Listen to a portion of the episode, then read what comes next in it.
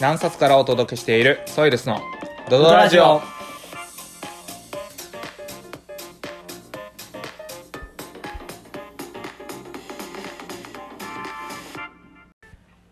紅葉です、大悟ですえー我々ソイルスはみんなが夢中になって好奇心や探求心から自分の方程式を自分で作るじ土壌作りのために様々な活動をしております。そんな我々がずうずうしくもお届けする何冊の情報やそれぞれの考えをお伝えしていくソイルスのドドラジオです。よろしくお願いします。よろしくお願いします。はじめましてということですよ。はじめまして 初めてやるっていうことになってるんですけど一応自己紹介を簡単にしようかなと思っております。私紅葉が、えーっと衣服を再生する活動家として、えー服を長く着続けるために各地で、えー染色のワークショップであったりとか、えーっと長くつ着続けるような洋服の提案とかだったりをしています。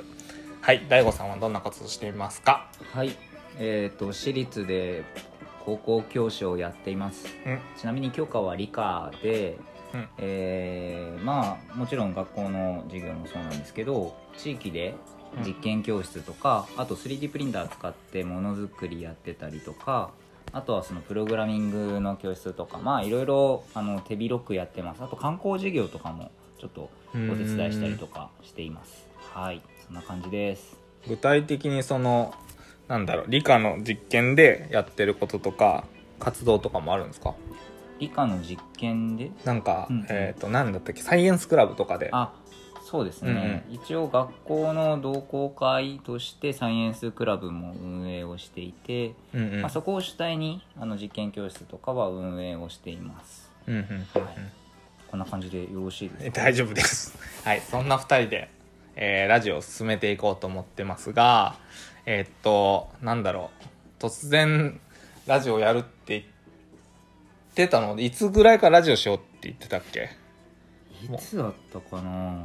この状況になる前からは言ってたようん言ってね、ましたね。この状況ってなんかこの外に出れない。そう出れないというこの状況になる前から一応やろうと言っててでやるやるって一回撮ったけどなんかえーっとダラダラ喋っちゃってちょっと場が閉まらないなっていうところでやり直しているっていうこの状況でもあるんですけど ね僕が編集するする詐欺してしまってるっていうのもあるけどね。そうですね。うん、それが僕の悪いところでもありやっとなんか皆さんにこう伝えるお伝えする機会を持てたっていうところです。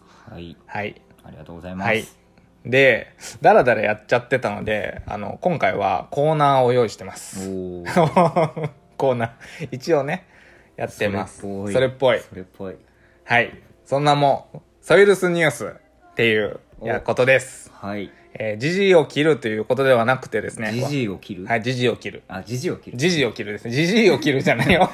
ジジイ、そんなしょうもないことは言っていかないようにはしたい。はい でも我々が気になった周辺のニュースだったり、まあ別に鹿児島、あ南薩に限らず鹿児島のことだったり、うんうん僕らが気になっていることを取り上げて、ちょっと話してみようかなって思っております。はいその中で僕が今回気になったニュースは、えー5月15日金曜日に出ているニュースで、ドアノブを触れずに、えー開閉が OK、高校生が感染防止、えー補助道具を、補助具を作ってるっていう、えー鹿児島情報高校の 3D プリンターで制作していて、えーものづくりの技術を生かして社会貢献したい、えー新型コロナウイルス感染拡大を受け、えー鹿児島市、鹿児島情報高校高校のメカトロ部の5名で、えー感染リスクの高いドアノブをですね、直接触れないで開けることができるドアオープナーを作った。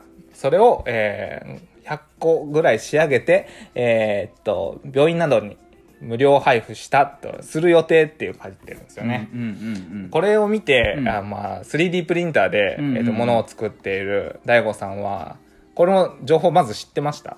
あ知ってました知ってましたいつ見たんですか、えっ、と昨日か一昨日ですねああ、なるほど。これ5月の11日あ、5月の11日なんだ。あ、本当事だ。うんう。なんんですけど、あの僕新聞取ってなくってなるほど。あの LINE で今南日本新聞ああ、はいはいはい。あるんですけど、うんそれでなんか記事見てたら、うん。過去記事過去の記事にこれがあってあっと思って、うん。はい、見ましたそれ見てどう思ったの？なんか 3D プリンターで DAIGO さん物作ってるけどなんかこの形状とかだってめちゃめちゃ簡単じゃない？うんうんで DAIGO さんとかってえーっとインスタ DAIGO さんのインスタグラム見てる方は分かるかもしれないですけどえーすっげえマイナーですね。まあ確かにね、いや、ぜひ、あの、フォローしてほしいし。なんかなんかこうすごいうん。有名で見てる人はみたいないる前提で話していや、いる前提だと思って、あ俺は見てるし。はい だってどんくらいフォロワーがいるかわかんないしね。でも、なんだろう、大悟さんを知ってる人は、あ 3D プリンターで何かものづくりしてる人なんやなって認知してる方は多いと思う。うん知ってる人はね、もちろん。そうその中で、結構なんか、こんなんねって思ったりもするわけ。もっと複雑なものだったり活動としても 3D プリンターを使って、うんうん。えー学生たちとの何何かを作っ何か作ったりみたいなことをやってる中でこういう情報がなんかね、うんうん。気になったわけなの、うんうんうん的に。紅葉さん的にね。僕がどう思ったのかみたいな。そうそうそう。で今日のインスタグラム見え見てても、うん。ドアオープナー作ってたよね。作ってたよね。バレてる 足で開けるようなやつ作ってたよね。いや、これなんか考えてんじゃないかなと思って 取り上げました。はい、えっとまさにその通りです、ああ、やっぱり。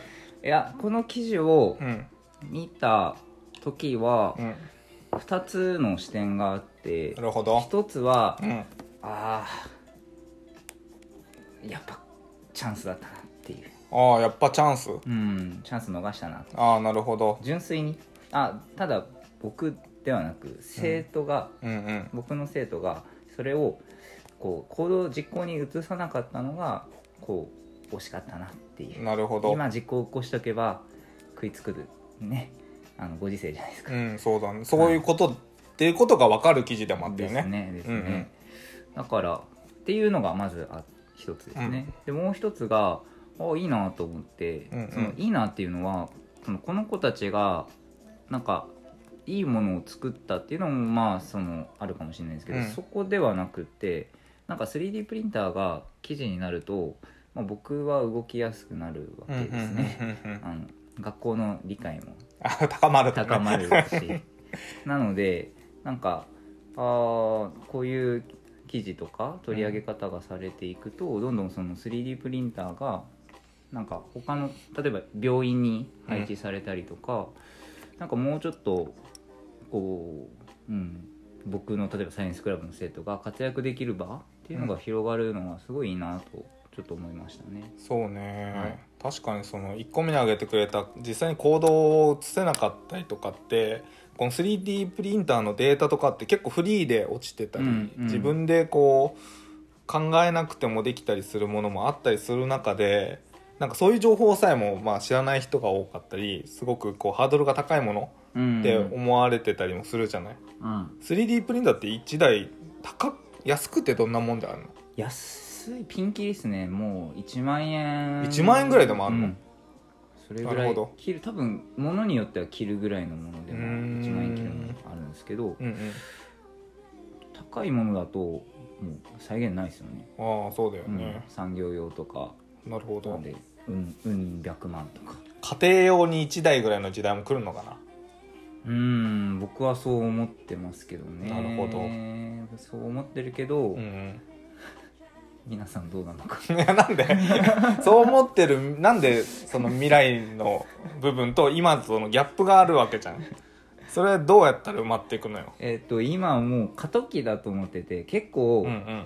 あの 3D プリンターって何でもできちゃうって思われがちだし、ね。スイッチを押したらこうできるって思ってるかもしれないとか、うん。うん思ってる人が結構身の身の回りにいるんですけど、うんうん。結構アナログなところがあって、え 例えばあの 3D プリンターって下からこうプラスチックを積み上げていくんですー、けど、あの溶かして。うんうん。であグルーガンみたいなうんう感じ、ん。でその1回目にこう1層目うんうん。をこう積み上げるときにそこにうまくくっつかないとうんそもそも最初から造形がうまくいかなかったりとかうんうんうん。あの取れちゃうんですよ途中でなるほど、でなんかワシャってなってうんうんうん、プリント完了みたいななって失敗してるとか結構あるんで結構デジタルなところがありつつそういうアナロアナログうんのところが分からないと使いづらいっていうかなんか買ってもうまくプリントできないとかみたいな、買えばいいもんじゃないもんそうなんねです。その後仲良くなんないといけないんですよ。確かに。パソコンもそうだもんね。そうですね。あればなんかできそうな気がするけどって。そうですね。なんか結構パソコンもそうですけどう、ん。買ってから使い込まないと分かんない。確かに確か個に体値とか。うんうん。3D プリンターも結構個体値があるので。そっか。そうだよな。うん確かにそういう部分でのなんだろう情報なん 3D プリンターはこう使えるんだよみたいなのをこのニュース自体では提示できてるかもしれないし、うん。学生たちのなんかこうやってみようってなったりとか、うん。ここにも書いてるけどこうアイデア自体は浮かんだけど形にしていくのが難しくてなんかこうコロナのこの状況で大変なそのなんだろうな病院の中でのその生活とかも少しでもこう平穏な日常に戻っていけるようにみたいな思いでやったみたいなんだけど、そうですね。なんかそういう部分でこういう使われ方がしていくのはめっちゃいいなぁと僕も思ったとこでした。う。ん。まあとりあえずうちのうん、クラブの子にこの記事投げたんですけど、うん、どんな反応だったの？やられた あ言ってた？いやいろいろ考えてたみたいなんですなけど。るほど。結局あの作ってなかったのでやられてたって言ってましたね。結局でもやらないやつはそうだよね。そうなんですよそうなんですよ。だから後手後手回るとね。うん、で僕は今日その、いや手じゃないだろうと思ってうん。足だろこの時代。これから足だろいやそこを先生が答え出しちゃう。ちょっとマウンティングみたいになっちゃうから。いやまあいいんだけどね、早速生徒に投げましたけど、うん、ああまあまあこういうもんだぞと。こういうもんがある、確かにね。ああとうちのあのドアはうこのこの情報高校の子たちが作ったん、うん、ノブ。ノブ式じゃないと。ノブ？ノブ？この回す回すタイプではなかった。タイプじゃないですよ、うん。うん。あの引き戸なんですよ。そっか。だから回せないっていう。じゃあ手じゃないね。手じゃないんですよ。だからもう足しかないと。にうんぜひねあの大悟先生のインスタグラムフォローしていただいて 見てほしいです 僕はあのそのインスタの投稿を見てあのこのニュースをここで読もうって決めたから。はい。ホットニュースホットニュースです。ホットニュースでした。はい。ちなみにですねもう一個あのトークテーマを用意しております。お。お。でというのもささすがでしょ？ちゃんと準備してんのよこういうのはね。えっと50音順チャレンジトークと題しまして50音順の頭文字をキーワードにしてトークテーマで話を進めていくという。つまり、えっと、今日は「あ」です、うんうんえっと50音順だから「うん」で終わります。うーうん、うんんがどう終わるか分かんない。だけど、今日は、例えば、あ、あにまつわる。さっき出たアナログっていう言葉でもいいし、うんうん。アイドルとか、最近、うんうん。あ挨拶、悪、うん、愛でもいい。僕らが一番苦手なものかもしれない。わかんないけど。いや、あるよ。俺らめちゃめちゃ溢れてるけど。僕も溢れてるうん、そう。ね。俺らもあると思う。だから、ただ認知されづらい。この愛情。俺らの愛情。ね。分かりにくい分かりにくい愛情がいっぱいあるからねそうそうちょっと遠回しにやりすぎちゃっているところはあるかもしれないただそれっていう感じでなんか一つ青を決めたいんですけど大悟先生どれがいいと思う？D ちゃんに任せるよ。愛じゃない？愛愛でやる？あマジか。OK いいよ。愛でやろう。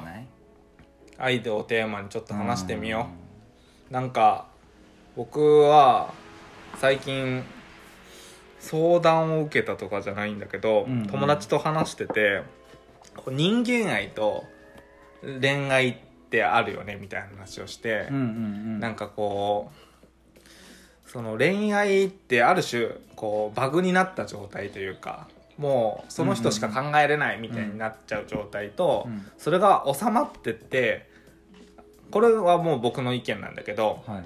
えっとある種バグな状態が生まれてその人しか考えれないみたいになって、うん。その中でその人の関係性を築いて人間関係ができて信頼ができてどんどん人間愛になってあよっ成長おじいちゃんおばあちゃんぐらいになった時にあんたと一緒にいてよかったよって言い合うのが一つのプロセスなんじゃないかなと思っててでその恋愛っていうもの自体が今なんかこうテラスハウスとかよく見たことないから否定はしてないんだけれど、うん。恋愛自体の部分がコンテンツ化されててなんかそれ自体で終わっちゃうというか人間愛までたどり着かずになんかその恋愛や恋のやり取りうんうんうん。恋の話かもしれない、うん。これは。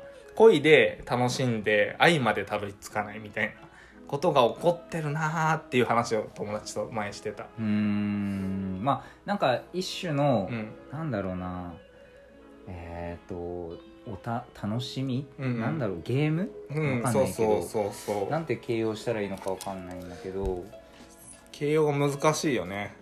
これは。うん。エンターテインメント？そうエンタメ感あるよ。エンタメ？感あるじゃん、うん。だってテラスハウスみたいなことだってもエンタメだよね多分ね、見てて楽しいし多分心理戦だったり、うん。ある種ちょっとプロセプロレスというかうん。結果は分かってんだけどどうやって攻めるかを見たいとか、うんなんか大げさにしてる様もちょっとなんかたのこっちは楽しいみたいな。うん。見てる側は。そうんうんうんうん。結果よりもなんかそのプロセスがハラハラハラハラしたいみたいな。来週どうなるんだろうみたいな。そうそうそう。そうそのエンタメじゃんそれって、うん。いやなんかエンタメにしちゃうと愛じゃなくなるよなとも思ったりするんだけど、まあでもそれは愛じゃないですよね。だよね。そその段階は。ああなるほど、うんうんなるほどな。いやどの段階ならでも愛になるんだろいや僕のううん。愛って結構アドラー心理学を読んだ時になるほど。しっくりきたんですけど、うんうん。その本当本当の愛って何なのか分かんないですけど、うんそもそもそれが幻想だとは思うんですけど、うんうん。本当の愛なんてないと思うんですけど、うん。ただその裏切られてもうん。その人をこう信じていられる。うんうんうん。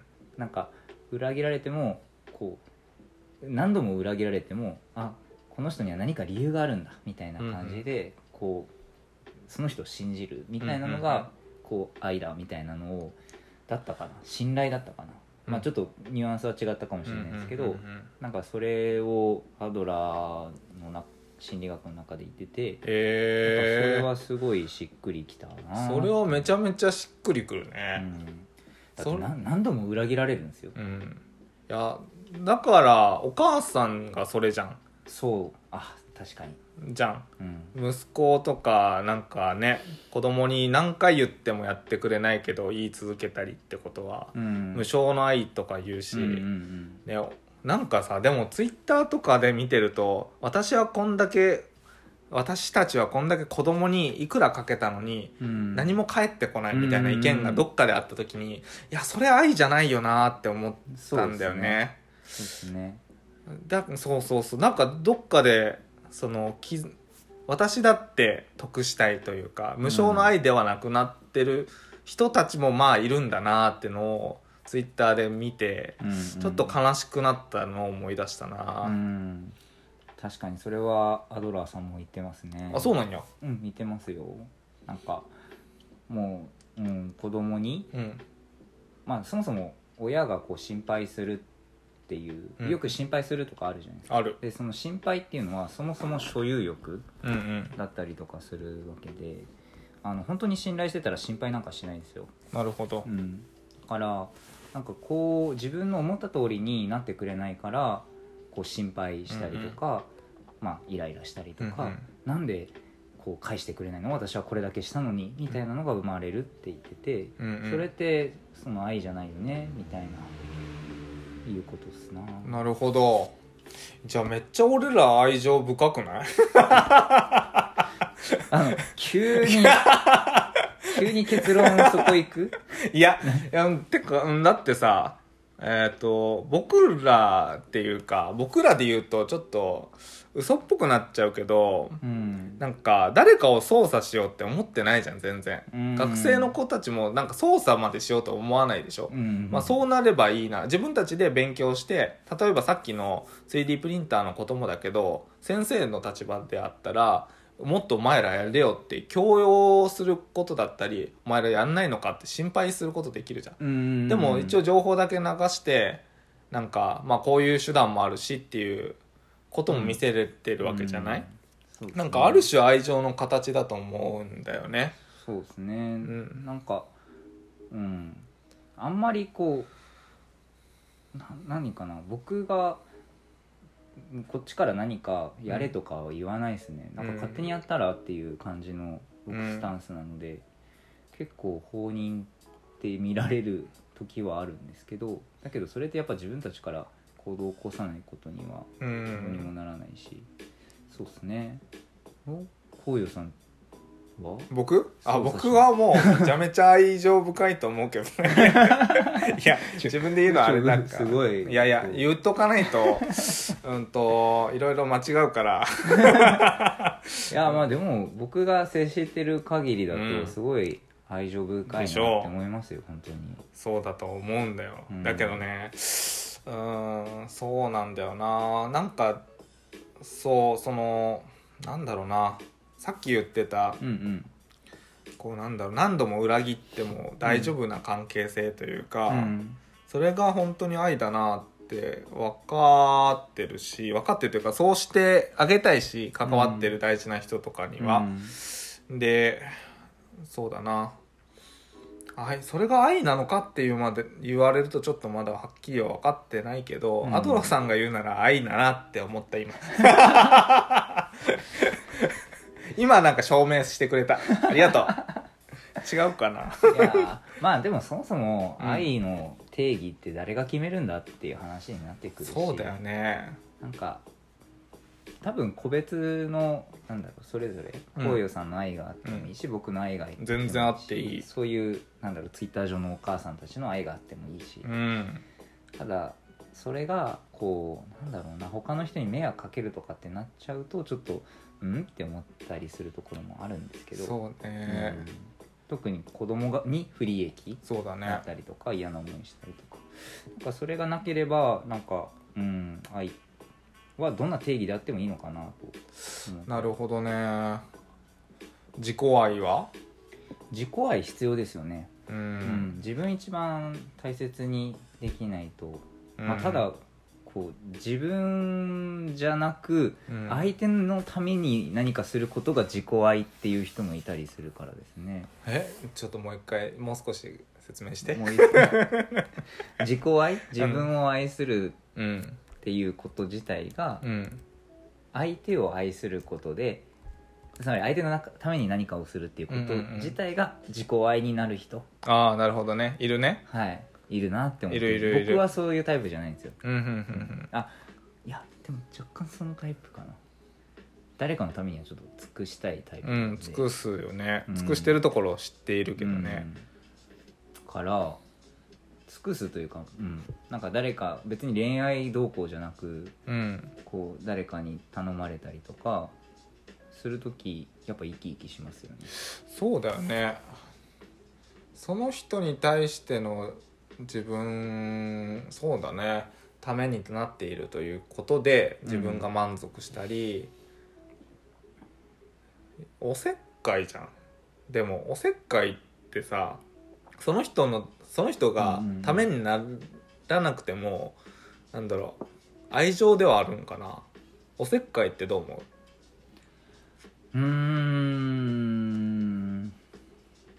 何を探ってんの？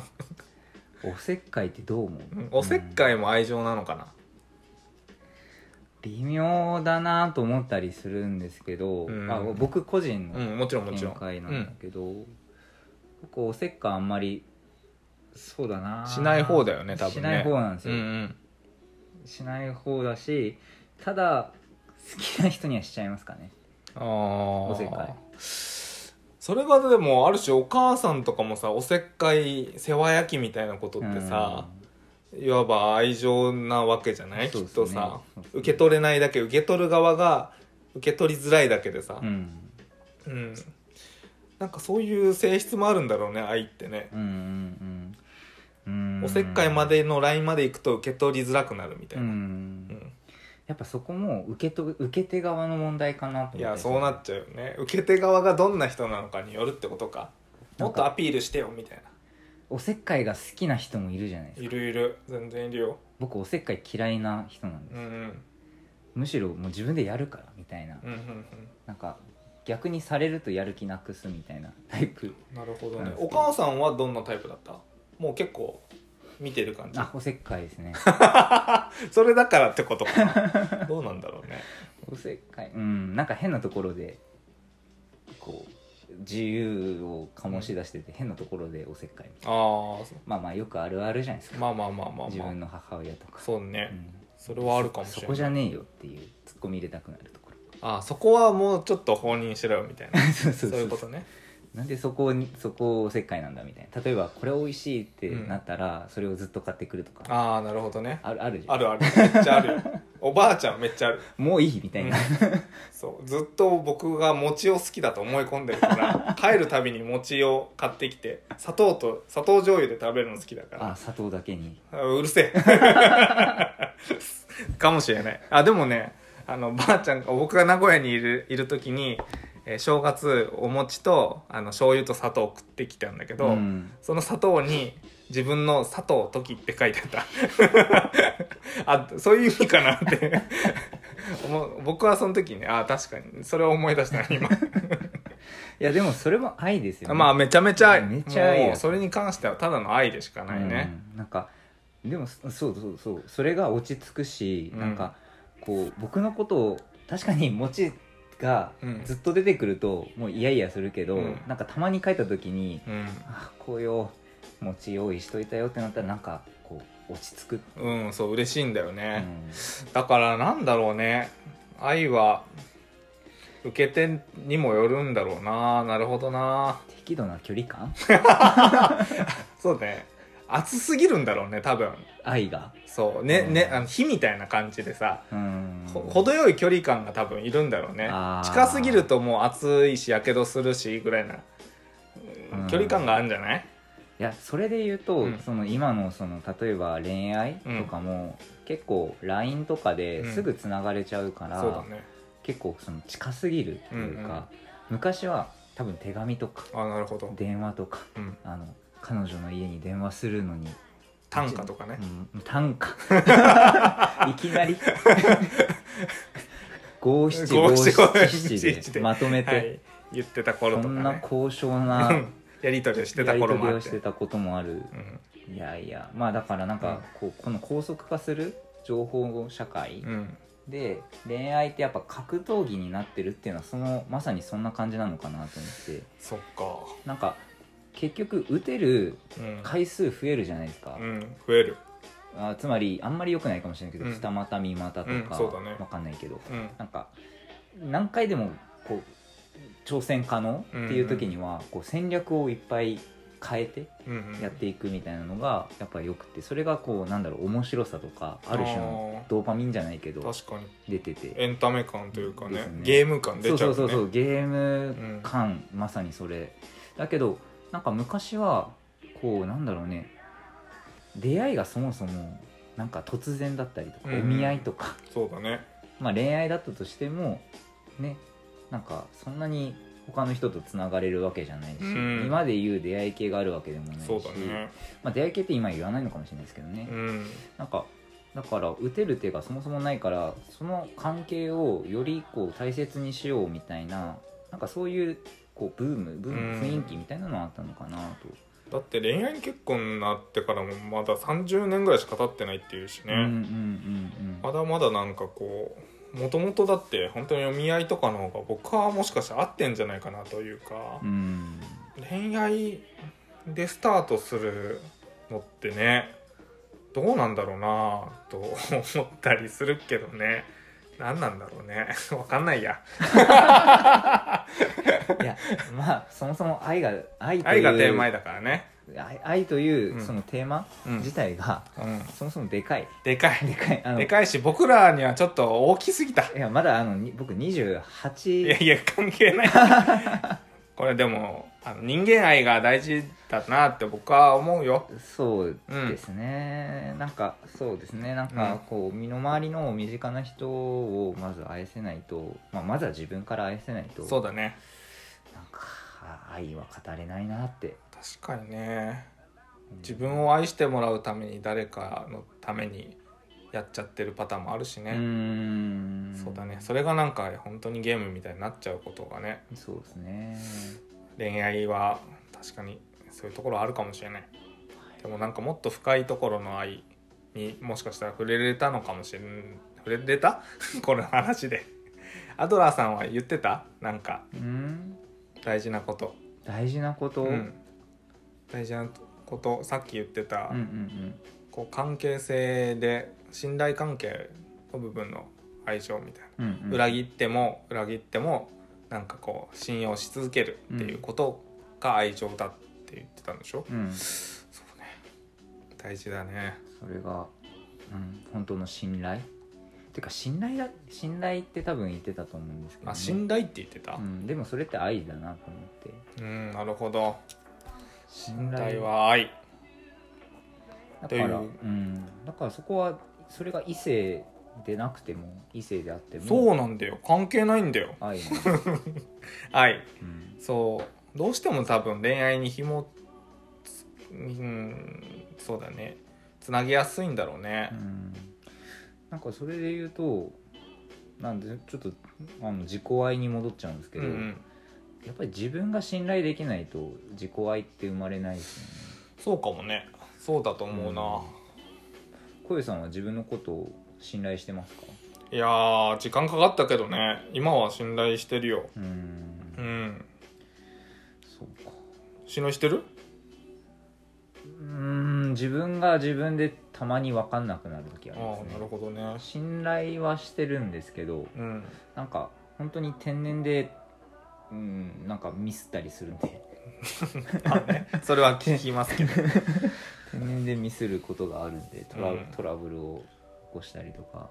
でもそれを許し合える関係性こそが愛情ってことじゃん今回うんうん、うん、信頼関係とか。そうですね。うん。それでちゃんと組織形成だったりができてるのか。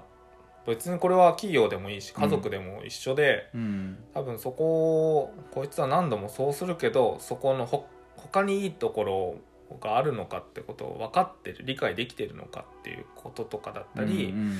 えっとそもそもその人がどういう状態でパフォーマンス高いとかなんかスキルはスキルが発揮できている状態なのかっていうところをちゃんと見れてるのかとか組織で言うとね、で親もそうだと思うし、うん。本当に家でで僕も全然子供がいたわけじゃいるわけじゃないからそんなことは言えないけれど、うん。うんそこまで見てあげることが信頼なんだろうなというか、うん。愛情なんだろうなと確かに思うな。まあそれで言うとこのコロナうん。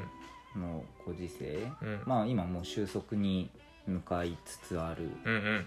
段階だけど、まあ、リアルで会えなくなるとうん。もっとその愛の価値、うん。まあ、それがもう組織の話なのかわかんないですけど、うん。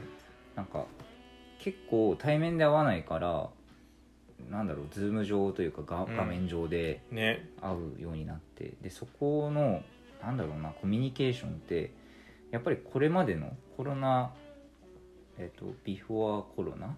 コロナの前。うんこビフォーコロナ。うん。のなんかコミュニケーションの作り方うん。で結構今ウィズコロナの時代のそのなんだろうなコミュニケーションというか、うんうん。うん、愛というかなんかそれってこう関係してんのかなってすごい思っててうんうんうんうんなんか結構対面で会うより情報量少ないじゃないですか。少ない。だからそこでどう信頼関係をつないでいくかみたいなのはやっぱりこう求められているのかなっていうのは思うかな。なるほどな。情報量めちゃめちゃ少ないじゃん。ズームとか。少ないです顔も見れないし、向こうが全然違う人のことを画面固定してるパターンだってあるじゃん。話してると思ったら違う人だいやそのパターンあるんですか？僕知らないですけど。いやわかんないけどさ。なんまあ。かみんなでこうねやっててもあっちでどうしてようがどうなんだろう。うん。下下半身裸だろうが何でも OK なわけじゃん、うん確かになんかだからねなんだろう測れないんだよね多分ちゃんと。うんうんうんその人のこととか、うん。それこそなんか信頼の部分がねどうやってつなぐんだろうってうん。確かに思うな。うん。でしかもこの後結構まだ多分続きますからね。なんかおいそれとね、うん。あの例えばここ何冊だけど東京行きましょうみたいなことには多分なれない。あれないよね。から結構この23年のこう愛情の注ぎ方っていうかうん。それはこう異性じゃなく本当にチームとしての愛情の注ぎ方とか、うん。こうコミュニケーションの取り方、うん。まあ、僕はまあ学校の中だから結構それはなんだろうな別に遠隔でやるわけじゃないのであ多分今までと変わらないんですけどやっぱ紅葉さんみたいにうんいろんなところに拠点がある人っていうのはそこの取り方って結構大事だなっうんて思うんですよね。難しいところでもあるし、難しいよね、やり取り連絡もテキストでのやり取りとそのうんズームでのやり取りと、うん。あと成果物でのこう評価というか、そうせざるを得ないですよね。そうせざるを得なくてそれでなんかね結構難しいしうん。うまいこと編集できちゃうからさ、うん。動画とかでうん。もうん。なんか結構ねそこの信頼関係をどうやって作るのかは今までとはまたちょっと違う形になっていくのはねうん。よくよく考えていきたいし。うん。どうなっていくんだろうな。確かにいまいち想像つかないな。やっぱ短歌じゃないですかあ やっぱりその話になる。そうだよね。もうだって今までのコミュニケーションで通用しないんですよ。そうだだよからもう情報はもううん一気にそぎ落としてうん。五七五七七で そう。伝える。そうなのよ。これは大事でこう単純にあなたのことが好きですっていうテキストよりもあの月は月が今日も綺麗ですねぐらいなうん。なんか本当になんだろう相手がどう受け取ってどう想像するのかまで導いてあげるものがうん。やっぱ短歌だと思うし、うん。なんかはっきり言い過ぎちゃうものは僕はあんまり受け付けなくて僕はねうん。そもそもが。だからこの最近のなんだ端的に情報は社社会人として伝えようみたいな、うんうん。答えをまず言って。で、うん。要素を3つ4つなら3つぐらい並べてうん納品するみたいな、いうん。や分かるんだけどう、ん。なんかうまあ冗談なんだろう。上の句とかもやっぱり下の句も絶対大事で、うん。そう。だからねなんかこうニュアンスの部分がそぎ落とされちゃってっているから最近とっても、だから情報をもうギュッてして逆に抽象度を上げて納品したいなっていうところはあるからめちゃめちゃ単価は僕の中でしっくりきてんだけどうね、ん。確かにこう相手の余白うん、うん。部分をどうこう設計するかみたいな。うん。なんかそれはやっぱりこのなんだろう。こコロナ時代うんもそうですけど、これからもだしうん。うん結構重要だなと思ったりもするんですよね。さっきの例えば 3D プリンターの話題あったんですけど、あれも結構余白な部分が結構あっててか余白だらけじゃないですか、まあまあそうかそうだよね。なんか僕がその 3D プリンターやってて面白いなって思ったのはその確かに素晴らしいこう製品うん。とか道具うん。は確かに素晴らしいんだけど、その自分で考えたことを、まあ、つまり余白の部分を使って、こう自分のものを作っていく、うんうん。自分だけのものを作うんっていく、うんうんみたいなのがいいなと思って、なるほど。うん、やっぱりそれもものに対する愛じゃないですか。そうだね。自分の余白で作ったものみたいな、うんだからね自分で作るからやっぱりね愛着は湧くしみたいな。それはね衣服再生家でもあるうん、うんご用さんも。なんかそれで言うとなんか 3D プリン 3D プリンター自体が一つのなんかものへのチャレンジというかプラスチックに愛情が持てるのかみたいなのってなんか問いとして僕の中でなんかあって、うん。どうしてもなんかプラのものとかって愛情持ちにくいというか、うん。結構無機無機質だからなんか特会引っかいできちゃうというか、そうそれを自分で生産するとそこに愛は生まれるのかも一つ僕の中ではやったことないから、うん。問いとしてはあって実際にどうなの？やっぱ自分で作った生み出したものうんうんうってん。大事やなってなる、なりますよね。なんか普通に使っててもそうだし、うん。うん。例えばこういやすごいなんだろうな。物かけるのが欲しいなと思って。うん。すごい安直に作ったやつなんですけどまあいまだに使ってるし。なるほどね、うん。うん。うんうん。そうだよねだから多分その物への愛情は素材じゃないんだなっていうのもなんとなくわかる、うんどういう経緯でとかどういう方、うん、どういうストーリーがそこにあるのかだったりうん。もするんだろうね、うん。そうですね。あと物は裏切らないですからね。確かにね何の話や 確かに信頼関係は築きやすいかも。ね 裏切らないから。そうそうそう、うん。裏傷つかない。傷つかない。うん。確かに、うん。えーそうだね。そろそろお別れの時間かもしれない。はい。お別れの時間かもしれない。結局何なんだっていうあ結局何なのかっていうところあ愛とは、うん。愛とは信頼っていうところでアドラーさんから教えてもらったので納品しておきます。これで 一旦。あのうん。そう。ねそうあとはもうなんだろう。更新していきましょう。それぞれで、うん。そうなのかどうなのかは自分たちでこう自分で磨きながらえー愛を知っていきましょう。そうですね。うん。あと聞いてる人たちの愛も聞きたいあ聞きたい。全然。なんかコメントとかだったりどういった形でかわかんないけれど 情報は欲しいかもね。なんかやり取りはしたいなと思っております、では今日の「ドドラジオ」はこれまで。また次回お会いしましょう。声でした。大悟でした